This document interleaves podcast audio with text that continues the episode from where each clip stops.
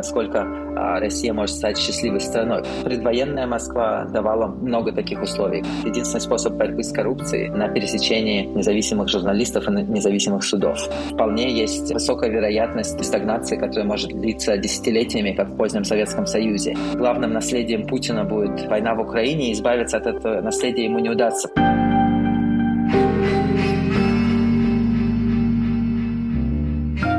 Привет! Это подкаст русской службы The Moscow Times после Путина. Здесь мы будем говорить с аналитиками и экспертами о том, что не так с путинской Россией и как нужно будет реформировать нашу страну после неминуемого конца нынешнего политического режима. Сегодня мы поговорим о том, какие позитивные сценарии развития возможны для российской экономики и что нужно сделать, чтобы они реализовались. Гость нашего выпуска Олег Ицхоки, экономист, профессор Калифорнийского университета в Лос-Анджелесе и бывший преподаватель Принстонского университета. Что будет в России после Путина? В какой точке экономически окажется страна? Какие есть возможные сценарии? То есть вот уходит Путин, и где мы находимся? Это вопросы, на которые нету такого четкого ответа. Количество неопределенности колоссальное. В этом смысле предсказать, в какой точке будет находиться Россия, когда действительно начнутся существенные политические изменения, после которых возможны экономические реформы, очень сложно. То есть очевидно, что без действительно принципиальных политических изменений, существенных экономических реформ а, сейчас быть не может. Это очень сложно ожидать. В какую точку подойдет Россия, чтобы эти политические изменения произошли, очень сложно предсказать. И очевидно в этом смысле, что даже перемирие, остановка войны а, в Украине сейчас не будет являться такой точкой. Действительно, все ожидают перемирия, когда оно наконец произойдет, но это принципиально не поменяет ситуацию. Что принципиально важно, что Россия если вот до 24 а, февраля можно было по-разному интерпретировать внешнюю политику России, то после 24 февраля это страна-агрессор, совершенно необоснованно напавшая на соседнюю страну. То есть даже война 2014 года в Украине, которая была, это, ну, можно сказать, первая фаза текущей войны, можно было иметь несколько интерпретаций событий. Но вот после 24 февраля уже нету второй интерпретации, и в этом смысле статус страны-агрессора за Россией будет закреплен на многие годы, пока такими долгосрочными усилиями по построению новой репутации не произойдет этого изменения. И как это произойдет, сказать очень сложно. Для этого недостаточно, скажем, просто чтобы Путин ушел с поста президента и передал власть кому-то там, наследнику. Это не поменяет принципиально статус России. России придется многие годы после этого доказывать, что изменилась принципиально политическая система, и она не приведет к а, такого рода внешней агрессии. Да, и как это доказывать, совершенно непонятно. Да, и вот пока политическая система находится в таких условиях, да, что это страна-агрессор, с которой другие страны будут э, вести отношения очень сдержанно, если будут вообще, то, в принципе, рассчитывать на значительные экономические реформы невозможно. И проблема в первую очередь состоит не в том, насколько упадет ВВП в России сейчас, вот за 2022-2023 год. Ожидается вот эта структурная перестройка, когда то, что часто называют экономика, будет принимать более примитивную форму, какие-то производства будут заменены на значит, производство более низкой технологической структуры, какие-то производства вообще исчезнут, какие-то будут меняться под там, существующие промежуточные товары, под существующие компоненты, которые можно будет купить. И это все приведет к некоторому сжиманию экономики за вот а, год, полтора, два и экономика выйдет на новый уровень. Но это на самом деле не так страшно, как скорее то, что мировой технологический фронтир достаточно быстро двигается. Россия уже последние 10 лет сильно отставала от э, мирового технологического фронтира. В результате этой войны и вот такой изоляции а, это отставание может стать критическим и по технологиям, по даже структуре экономики, структуре отраслей. И в этом смысле ситуация может быть похожа на ситуацию позднего Советского Союза, который просто накапливал отставание. И вот самое действительно страшное — это накапливаемое отставание от мирового технологического фронтира, от структуры экономики, которая будет существовать в развитых странах. И все это будет зависеть от того, как долго э, будет продолжаться изоляция России. И здесь давать предсказания очень сложно. Это может быть от нескольких лет до десятилетий. И в этом смысле это, это самое принципиальное отличие ситуации будет вот тот момент, когда э, Россия действительно будет готова снова интегрироваться э, в мировую экономику, а, после каких-то серьезных политических изменений. А если представить, что мы находимся уже вот в этой ситуации после Путина в каком-то одном из вероятных сценариев, и вот у нас уже есть это отставание, какие первые действия по реабилитации, какую вот первую помощь экономике нужно оказать? Да, но совершенно очевидно, что есть ряд реформ, которые необходимы вне зависимости от того, какие будут экономические обстоятельства. Это просто реформы, которые создают условия для экономического развития, самые базовые вещи, которые связаны с, ну, действительно, реформированием судебной системы что действительно России необходима хорошо работающая независимая судебная система. Без этого строить современную экономику совершенно невозможно. И это, конечно, одна из существенных политических реформ, которая будет необходима. Точно так же должны быть решены вопросы с правами собственности, да, потому что по-прежнему, значит, вот эта проблема, которая тянется с 90-х годов, совершенно не очевидно, как относиться к правам собственности, которые получились в результате приватизации в 90-е годы, все ли принимают эти права собственности, хотят ли люди пересмотра, и очевидно, что экономика, скорее всего, подойдет в таком состоянии, когда нужно опять будет пересматривать и вот закреплять какие-то права собственности на главные российские активы, которые сейчас находятся то ли в руках государства, то ли в руках около государственных олигархов, и совершенно непонятно, значит, как действительно устроены там права собственности и это тоже будет значительная реформа. Но это некоторые такие базовые вещи, которые нужны в любом случае. Дальше, в некотором смысле, если экономика открывается, если а, нету значительных политических рисков, то действительно нужно время, и огромную роль будут играть новые компании, которые будут и приходить на рынок, и будут открываться заново. И это вот тот экономический рост, который просто требует стабильности в течение одного-двух десятилетий и позволит России выйти, ну, по крайней мере, на уровне экономик восточноевропейских стран сейчас. И вот действительно, что тот урок, который мы получили а, вот в 90-е и 2000-е годы, это то, что такое планомерное, а, спокойное, стабильное развитие в восточноевропейских странах позволило им выйти уже на уровни благосостояния, которые сравнимы ну, с, со средним уровнем благосостояния в Центральной и Западной Европе. Да, то есть многие страны догоняют европейские страны. И это не был скачкообразный рост, это просто был рост, который был достигнут в результате вот 25-30 лет такого спокойного планомерного развития, когда постепенно развивались бизнесы.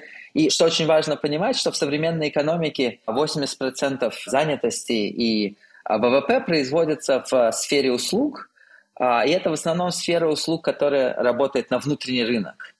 А вот, значит, большой внутренний рынок – это источник экономического роста, и это то, что всегда было в России. Из-за этого, на самом деле, экономика России находилась в достаточно здоровом состоянии, потому что были экспортные доходы от энергоносителей, от природных ресурсов, они создавали большой внутренний рынок, и а, основной экономический а, рост шел, конечно, из-за развития бизнесов на внутреннем рынке. Это все то, что сопряжено с таким нормальным поступательным экономическим ростом. Россия будет находиться в условиях догоняющей страны, и в этом смысле все основания для этого экономического роста будут. Но опять же, принципиально, что надо задать а, некоторые вот такую базовую институциональную среду, а без серьезных политических реформ, конечно, это произойти не может. И вот в этом смысле сначала должно какое-то произойти политическое изменение, потом должны быть действительно вот эти базовые реформы, и после этого одно или два десятилетия поступательного спокойного экономического роста – это то, что необходимо России.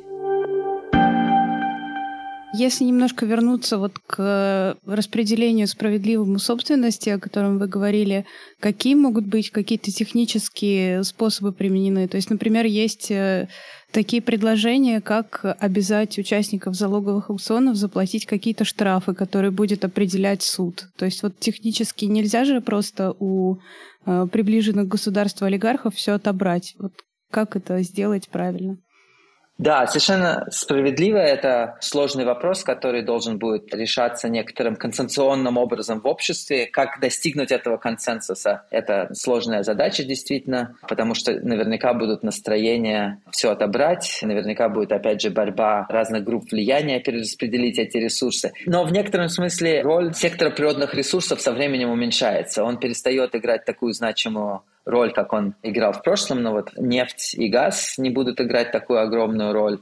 А, но природные ресурсы, конечно, в России будут по-прежнему продолжать играть значительную роль. В некотором смысле такая базовая ситуация – это формально эти многие компании принадлежат государству сейчас, и, в принципе, государство может не торопиться проводить их приватизацию, а сфокусироваться на других отраслях. Например, банковская отрасль – это хороший пример, где сейчас по-прежнему а, у нас фактически такая олигополия крупных государственных банков с очень незначительной ролью небольших частных банков. Роль э, крупных государственных банков усиливалась в последние годы и, вероятно, еще сильнее усилится сейчас в связи с а, изоляцией. В таких отраслях очень просто создать условия для входа новых компаний. Не обязательно перераспределять существующие банки или распродавать их, а можно создать условия для, с низкими барьерами для входа, и постепенно частные компании, когда они входят на рынок, они а, постепенно отнимают доли рынка за счет того, что они более эффективные у больших неповоротливых государственных компаний. И в некотором смысле это модель роста, которая использовалась во многом в Китае,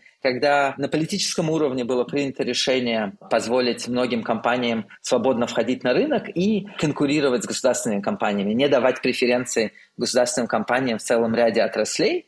И вот э, по мере этого частные компании забирали доли рынка у государственных, делали это эффективно, и это был одним из основных источников экономического роста. Все это происходило на фоне такой экспортной ориентации китайской экономики, что вот эти новые компании, которые входили а, на рынок, они не просто забирали долю домашнего рынка, что всегда сопряжено ну, со значительным конфликтом, когда ограниченный, ограниченный рынок, ограниченный пирог, и его деление всегда сопряжено с а, конфликтом. А в Китае это происходило на фоне экспортного роста, и вот э, новые частные, более эффективные компании, они э, как раз в основном забирали доли рынка на, на внешнем рынке. Это было сопряжено с существенно меньшим конфликтом.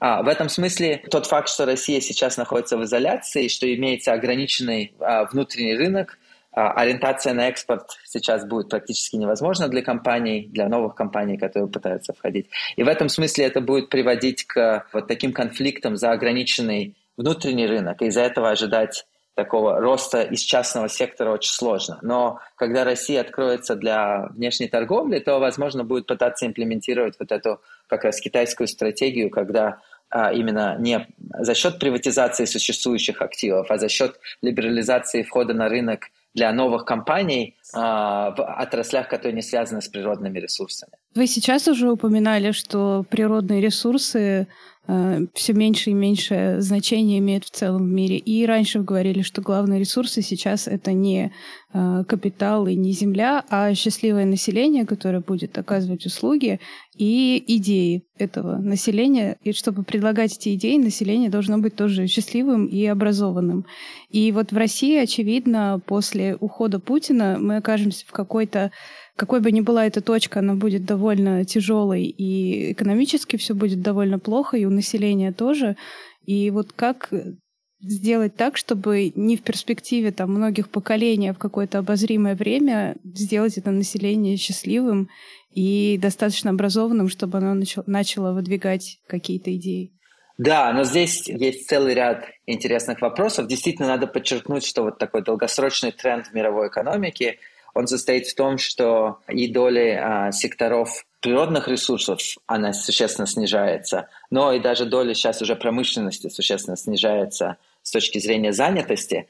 Основная занятость – это сфера услуг, а вот самые производительные рабочие места, они находятся в сфере высокотехнологических услуг. И в этом смысле Россия находилась в очень хорошем положении а, до войны. В России было несколько очень крупных хай-тек интернет-компаний, которые конкурировали, которые очень успешно конкурировали с а, иностранными компаниями на этом рынке, но на российском рынке. И могли рассчитывать даже на выход а, на рынки смежных стран. Ну, вот это все, что касается финтеха, интернет-банкинга и, значит, все, что касается а, интернет-компании, компании, которые сейчас стали заниматься транспортировкой, доставкой на основе интернет-приложений. Все эти технологии... То есть это Яндекс, Тинькофф, Delivery Club, просто чтобы не уходить вглубь? Да, да, конечно. Яндекс, конечно, в первую очередь, э, Тинькофф Банк. Дальше было много компаний конкурирующих. Mail.ru группа имела много компаний, которые успешно действительно конкурировали на этом рынке и создавали,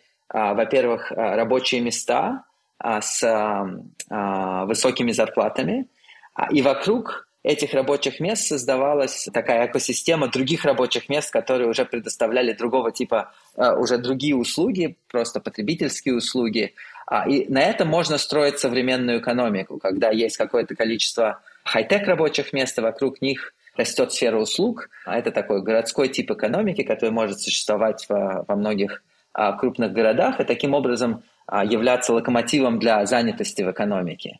Вот. И действительно, на эту отрасль можно было возлагать большие надежды в России, но вот в условиях изоляции, в условиях оттока а, человеческого капитала, конечно, для этой отрасли существовать гораздо сложнее. А, и в этом смысле открытый вопрос, какую часть этой отрасли, какую часть технологического потенциала этой отрасли удастся сохранить а, после окончания а, войны и вот когда пройдут а, политические реформы. Но эта отрасль может дать действительно такой низкий старт для российской экономики. И действительно есть, э, что очень важно, человеческий капитал, есть ресурсы, которые необходимы для этой отрасли. В этом смысле Россия – это одна из относительно немногих стран, в которых эта отрасль подавала огромные надежды. Вот. И действительно, ну, мы будем смотреть на эту отрасль в будущем. Действительно, для этой отрасли основной ресурс – это люди, которые могут производительно создавать что-то новое. И образование – это, так сказать, одна компонента, которая необходима для этого, а другая компонента, что э, э, это люди очень мобильные, они выбирают а, место для жизни, место для работы по всему миру, и для них необходимы условия, вот действительно можно это кратко описать, для счастливой жизни. Вот. А Москва, предвоенная Москва давала много таких условий. Как, как ситуация поменяется сейчас, насколько кардинально, это а, мне сложно прогнозировать. Вопрос как раз о том, как э, дать вот эти две компоненты образования и счастья людям после Путина. Вот что нужно сделать для того, чтобы двигаться в эту сторону не столетиями, а в какие-то более обозримые. Это очень важная часть вопроса, на которую я забыл ответить. И вот что здесь очень важно, что люди они на самом деле не так сильно а, ориентируются на уровне благосостояния, сколько на ожидания и изменения в этом благосостоянии. И вот, вот такие периоды, когда происходит такая, можно сказать, условно говоря, весна экономическая, весна для развития экономики, технологий, рабочих мест и так далее, это даже в некотором смысле важнее, чем высокий уровень благосостояния, когда чувствуется, что у людей есть будущее, есть во что инвестировать, куда смотреть вперед. Это на самом деле дает огромный толчок для роста, развития и вот просто а, самоощущение, которое на, на самом деле гораздо более важен, чем некоторая ситуация а, стагнации при ну, например, более высоких уровнях благосостояния. В этом смысле у меня нет сомнений, что как только действительно произойдут серьезные реформы, как только пропадет вот эта неопределенность относительно будущего, когда появятся ожидания об развитии, экономическом росте, это все является основными факторами, и вот как раз это то, с чего нужно начинать. Но есть, я хотел упомянуть еще один фактор очень важный, который отсутствовал как раз в России а, последние 30 а, лет, но присутствовал в странах Восточной Европы. В России развитие было такое более скачкообразное. В результате такого роста на цены на природные ресурсы в начале 2000-х это дало колоссальный толчок росту внутреннего спроса, экономическому развитию, были очень высокие темпы роста именно в 2000-е годы. Ничего подобного не было в странах Восточной Европы, там темпы роста не выходили э, существенно выше там, 5%, то, что наблюдалось в России в начале 2000-х, но у них был планомерный постепенный экономический рост все 30 лет там на уровне 3-4%, и вот такой долгосрочный экономический рост – это ровно то, что позволяет экономикам догонять а, развивающиеся страны. Но что очень важно, что этот рост был гораздо более равномерный а, в странах а, Восточной Европы, что там не было такого неравенства. Вот этот вот скачкообразный рост в России, который был построен на высоких ценах на нефть, он привел к а, просто рекордным показателям неравенства в российской экономике. И это то, что тоже делает экономику на самом деле несчастливой. То есть в некотором смысле а, то, что дает возможность для такого поступательного планомерного развития, это если рост в, этом, в экономическом росте участвует все население что плоды этого экономического роста получают все, и там в городах, и в сельской местности, и в маленьких городах, что действительно нет такой, а, такого колоссального неравенства и географического, и внутри отдельных городов между людьми. А, и вот как а, на следующем этапе построить экономический рост, который будет инклюзивный, который будет распространяться на все население, это тоже очень важный вопрос. И от этого во многом тоже будет зависеть, насколько а, Россия может стать счастливой страной, потому что стать счастливой страной в условиях очень высоких уровней неравенства, даже если средние уровни дохода достаточно высокие, это, это, это тоже достаточно сложно. А есть какой-то возможный вариант ответа на этот вопрос? Потому что у нас как раз дальше был один из э, таких вопросов, и у нас был пример в том, что даже во времена бурного роста, как раз когда середине нулевых он происходил, у нас все равно, э, при том, что некоторые люди стали сильно богаче, некоторые другие люди, там у 30% населения не было теплого туалета в доме. И вот как сделать так, чтобы рос медианный доход, а не только средний? Да, совершенно справедливо. И в этом на самом деле одна из а, серьезных а, проблем экономического раз, развития в России была его неравномерность. А, вот кажется, что важно подчеркнуть, и географическое, и внутри отдельных географий было огромное неравенство. Это во многом результат ориентации российской экономики на вот эти крупные предприятия в отрасли природных ресурсов. Это приводит к такому огромному неравенству дохода. И в некотором смысле без серьезных экономических реформ экономического вмешательства государства, исправлять это неравенство очень сложно. Конечно, правильная политика для государства состоит в налогообложении вот этих природных, э, рент от природных ресурсов, в существенных налогах на и на экспорт, и на добычу природных ресурсов, и использование этой ренты для уже политики экономического, более равномерного экономического развития в регионах. То есть действительно это должна быть такая э, политика, которая стимулирует создание рабочих мест в менее развитых регионах, э, в городах, которые отставали, в маленьких городах, что в свою очередь создание этих рабочих мест оно потом приводит к дополнительному созданию рабочих мест в сфере услуг. Вот это очень важно, что а, можно стимулировать компании, например, давать им налоговые льготы, если они создают рабочие места в регионах, и вот на основе этих высокопродуктивных рабочих мест должны создаваться рабочие места в сфере услуг, которые значит, вот, обслуживают население. И это источник экономического роста. Ну, почему в Европе не было такой острой проблемы? Потому что это эти экономики, которые изначально не были построены на крупных предприятиях в сфере а, природных ресурсов, они были построены именно на небольших малых предприятиях, огромная, гораздо большая роль малого бизнеса в создании рабочих мест.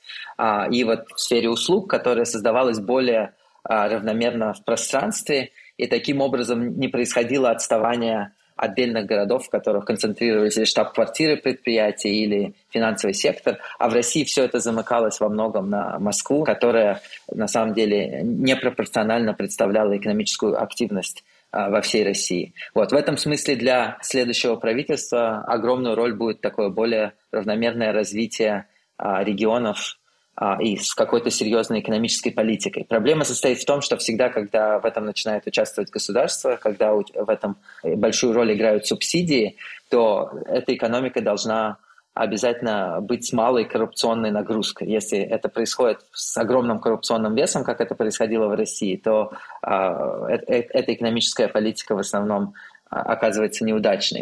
И ровно поэтому, помимо судебной системы, которая действительно должна стать независимой, должно появиться действительно независимая журналистика, которая будет все это освещать. И вот единственный способ борьбы с коррупцией на пересечении независимых журналистов и независимых судов. Вы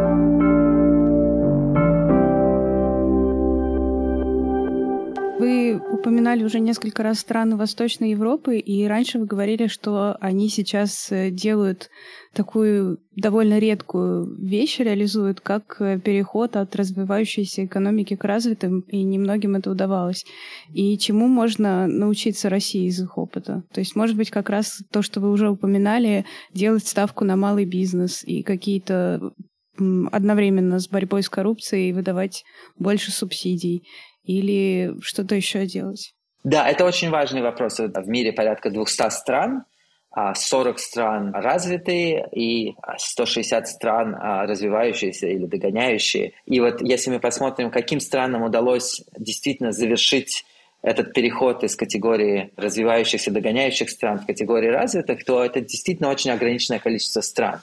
Из стран за пределами Европы это, пожалуй, полноценно удалось, из вот крупных стран это удалось Южной Корее, где население порядка, наверное, 50 миллионов человек. Это удалось а, странам существенно меньшим населением, как правило, а, островным государствам или государствам, а, как Сингапур, например. Но с точки зрения действительно крупных стран, Южная Корея является вот таким примером, когда она действительно начинала из категории развитых стран со средним доходом или с доходом ниже среднего, и вот сейчас завершила переход в категорию развитых стран.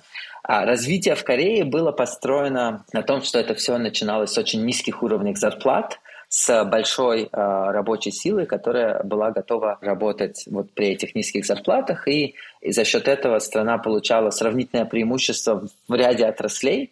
Это начиналось там с текстильной промышленности, и постепенно страна за счет частности экономической политики, сдвигалась по отраслям в сторону более высокотехнологического производства. Это промышленность, потом это перешло в электронику. И вот э, на текущем этапе там, Корея освоила производство практически во всех отраслях и стала лидером там, во многих высокотехнологичных секторах. Такой тип развития для России достаточно сложно имплементировать. Это можно говорить, что вот Китай пошел по такому же пути, потому что он полагается на огромное на огромную рабочую силу с очень низкими зарплатами. Вот начальные условия для России уже не такие. В России не настолько огромная рабочая сила, достаточно были высокие и остаются высокие зарплаты. И при этом население высокообразованное, и значит нужна для этого другая стратегия экономического роста. В этом смысле Восточная Европа – это вот другой пример стран, которые а, смогли завершить практически во многих странах уже завершился транзит э, к развитым странам. А некоторые страны остаются, ну, пока что на уровне средних доходов, но растут по тем же траекториям. Ну, вот для примера, Румыния, которая во времена Холодной войны и Советского Союза считалась относительно отстающей страной среди стран Восточной Европы, она уже несколько лет назад по ВВП на душу населения в среднем обогнала Россию, а при том, что там гораздо меньшее неравенство, то значит вот медианный житель э, Румынии живет существенно лучше, чем медианный житель России. И вот это такой пример успеха, и Румыния не является а, исключительной страной. По вот траектории, на которой находится Румыния, двигаются все страны Восточной Европы. В чем здесь секрет их экономического роста? Но, конечно, география играет огромную роль. Они находятся близко к большому европейскому рынку, и европейские институты имеют вот эту вот притягательную силу. То есть в некотором смысле тот факт, что страны Восточной Европы очень открыты для европейского рынка, они перенимают европейские институты, они видят, как устроена и экономика, и политическая система в Западных Европах, и вот э, эти контакты, они создают такой эффект притяжения, и на интервалах в 30 лет этот эффект притяжения действительно создает изменение институциональной среды. В этом смысле страны Восточной Европы, они не а, отличаются уже по институциональной среде существенно от стран Западной Европы. А, это означает, что а, у них конкурентная политическая система и достаточно а, либерализованная экономика, что позволяет вот, частным компаниям успешно входить в этих рынках – пользоваться тем фактом, что зарплаты по-прежнему ниже а, в Восточной Европе, чем в Западной Европе, а рядом есть огромный огромный западноевропейский рынок. И вот это стало источником экономического роста. И вот в условиях стабильных политических систем, а стабильная политическая система это не означает, что один и тот же политический лидер остается. Это как раз означает, что происходит такая постоянная смена власти, и каждая смена власти не является шоком для экономической системы. Да? То есть это а, выборы, они происходят, а, один президент сменяется другим президентом, и на экономику это сильно не влияет. Это то, что гарантирует, а, что вот политическая система стабильно работает.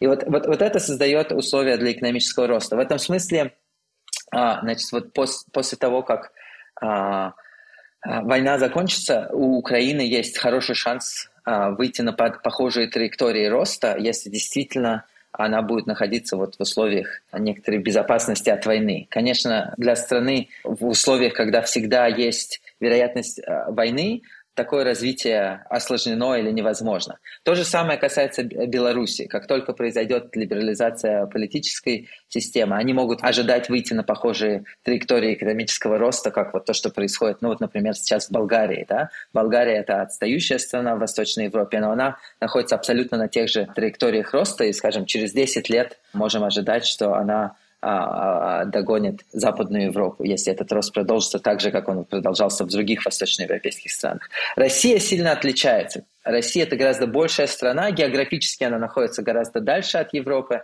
связи с Европой большие, но вот эта сила притяжения, она не так сильно будет работать в России, как она может работать в маленьких восточноевропейских странах. Но в этом смысле открытость для европейского рынка по-прежнему очень важна, но тем не менее просто полагаться на а, вот этот вот механизм притяжения для России гораздо сложнее, просто из-за того, что это намного большая страна. В этом смысле внутренние реформы будут играть гораздо более а, важную роль.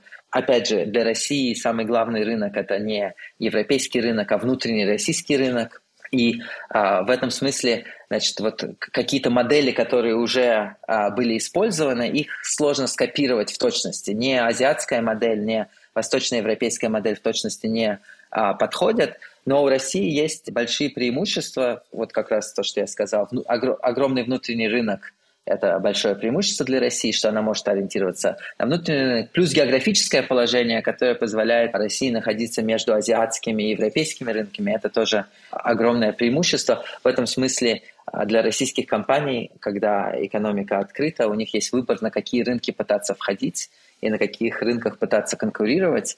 Что для этого нужно? Это действительно 10 лет спокойного экономического развития, когда политическая система а, дает некоторые а, гарантии для экономического развития. В условиях, конечно, авторитарной политической системы рассчитывать на то, что она даст а, спокойствие для экономического развития очень сложно. И в этом смысле это, конечно, главная реформа.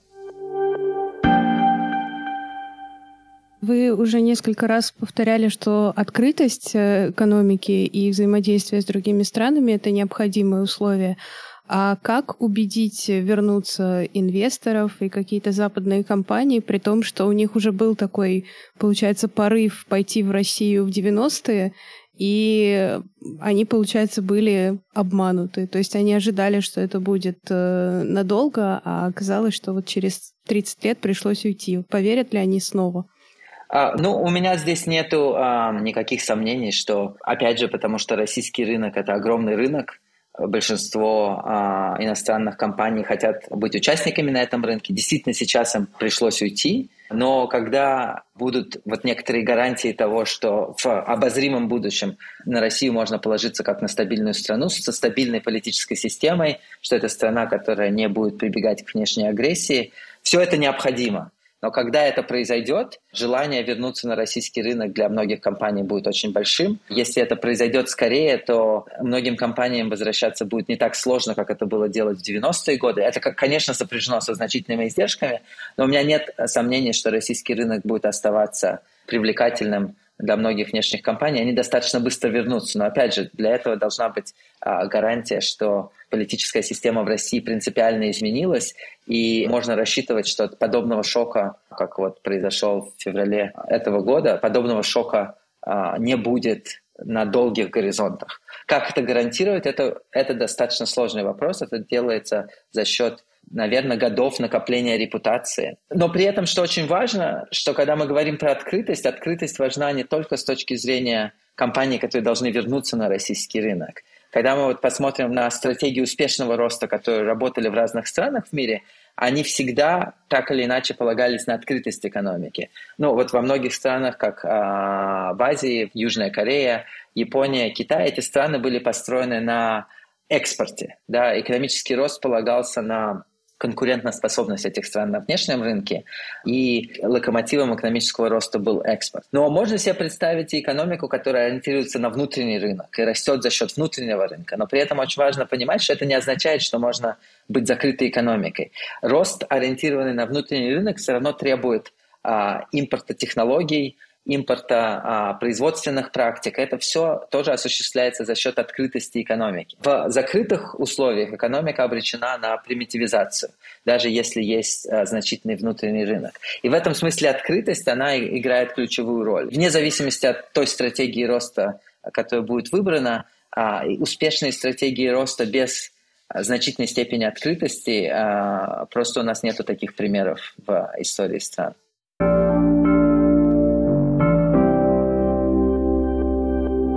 Какой из э, упомянутых, может быть, сценариев или, наоборот, тех, которых мы еще не говорили, для будущего России вы лично считаете самым вероятным? То есть, когда у вас, например, какие-нибудь иностранные знакомые спрашивают, что будет дальше с Россией, что вы отвечаете? Ну, опять же, э, прогнозировать очень сложно из-за количества неопределенности, которое у нас есть. К сожалению, вот в обозримом будущем, в обозримые месяцы и годы сложно себе представить, что что-то существенно изменится с траекторией а, ну вот, и политического, и экономического развития в России. А, то есть кажется, что страна движется в сторону все большей изоляции, эта изоляция будет закреплена, а, она уже станет не вот такой краткосрочной изоляцией на несколько месяцев, пока закончится война, она станет судя по всему, долгосрочной изоляции. Россия будет э, переориентироваться на другие рынки, где она сможет покупать необходимый импорт. Это, как правило, будут товары более низкого качества или по более высоким ценам. И в целом российская экономика будет вот сдвигаться на другие более низкие уровни а, технологические фронтиры уровня производства. Это то, что можно ожидать в ближайшие годы два. Это то, о чем говорят а, и там, независимые эксперты, и на самом деле члены правительства об этом говорят, а, там, те аналитические материалы с Центрального банка, которые мы видим. То есть в некотором смысле есть консенсус, что это а, неизбежная ситуация на горизонте одного-двух лет. Дальше все события, которые будут происходить после этого, это события, которые очень сложно предсказывать. Ну, например, вполне есть высокая вероятность подобной стагнации, которая может длиться десятилетиями, как в позднем Советском Союзе. Да, тот факт, что Советский Союз закончился в конце 80-х, в 91 году, это не было никак предрешено. Да, Советский Союз мог продолжаться еще десятилетия. И в этом смысле этот сценарий является одним из возможных, что а, просто вот такого рода а, стагнация без развития будет длиться многие годы. А, альтернативный сценарий, что действительно произойдет какая-то передача власти, она может происходить разными способами. Но вот что принципиально, что кажется, что главным наследием Путина будет а, война в Украине, и избавиться от этого наследия ему не удастся. Поэтому я говорю, что альтернативные сценарии все связаны с какой-то передачей власти. А эта передача власти может быть как и передача, значит, без изменения политической системы какому-то наследнику, так и с э, изменением политической системы. И вот дальше все будет зависеть от того, насколько в этом новом политическом режиме новое политическое руководство сможет создать условия для роста и убедить а, убедить западные страны, что Россия – это страна, которая изменилась, которая а, опять хочет кооперации и не планирует а, никакие внешние агрессии. Это надо будет убедить действительно и политиков, и инвесторов. И как это сделать? Совершенно вот из июля 2022 года предсказать это невозможно. Но это то, что произойдет с большой вероятностью. Просто мы не можем сказать, когда и как, это произойдет. В этом смысле, вероятно, единственное, что остается, это значит, вот некоторое терпение дождаться этого момента.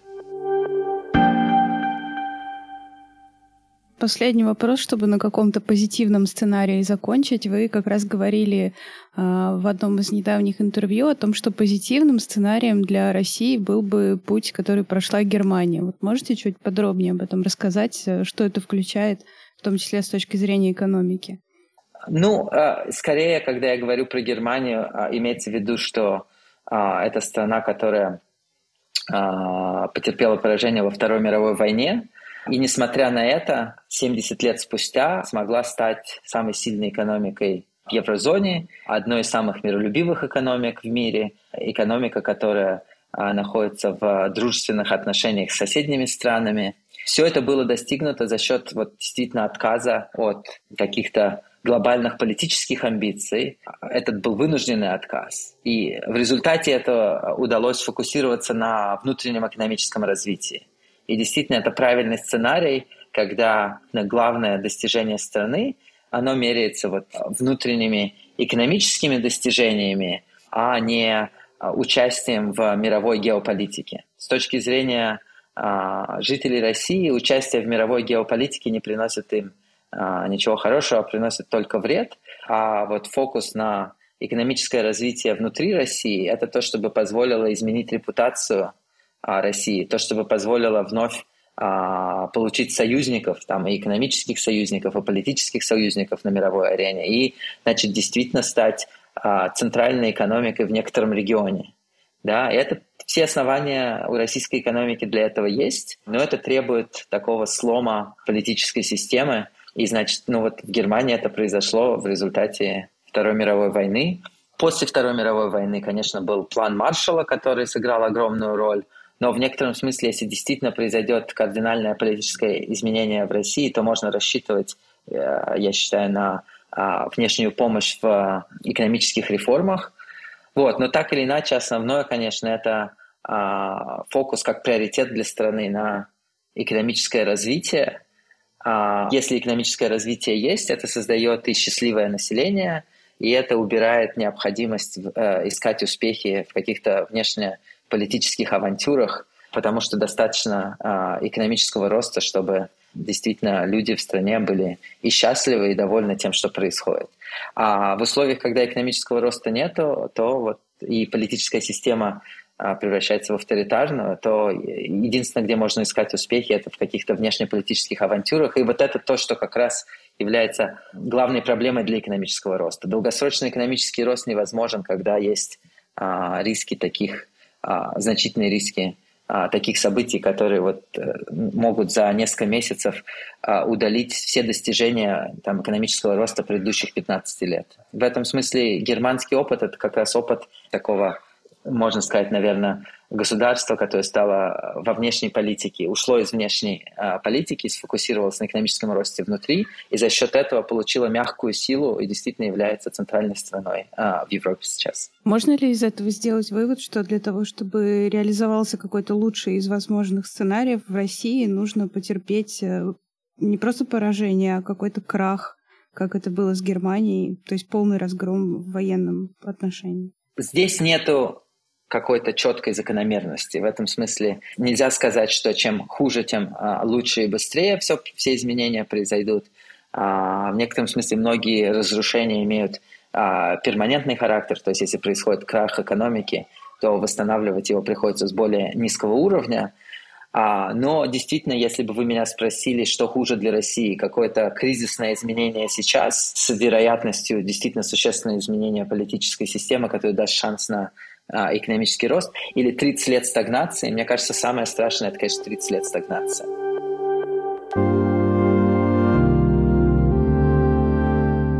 Спасибо, что слушали нас. С вами был подкаст русской службы The Moscow Times после Путина. Подписывайтесь на нас на всех платформах, где вы слушаете подкасты.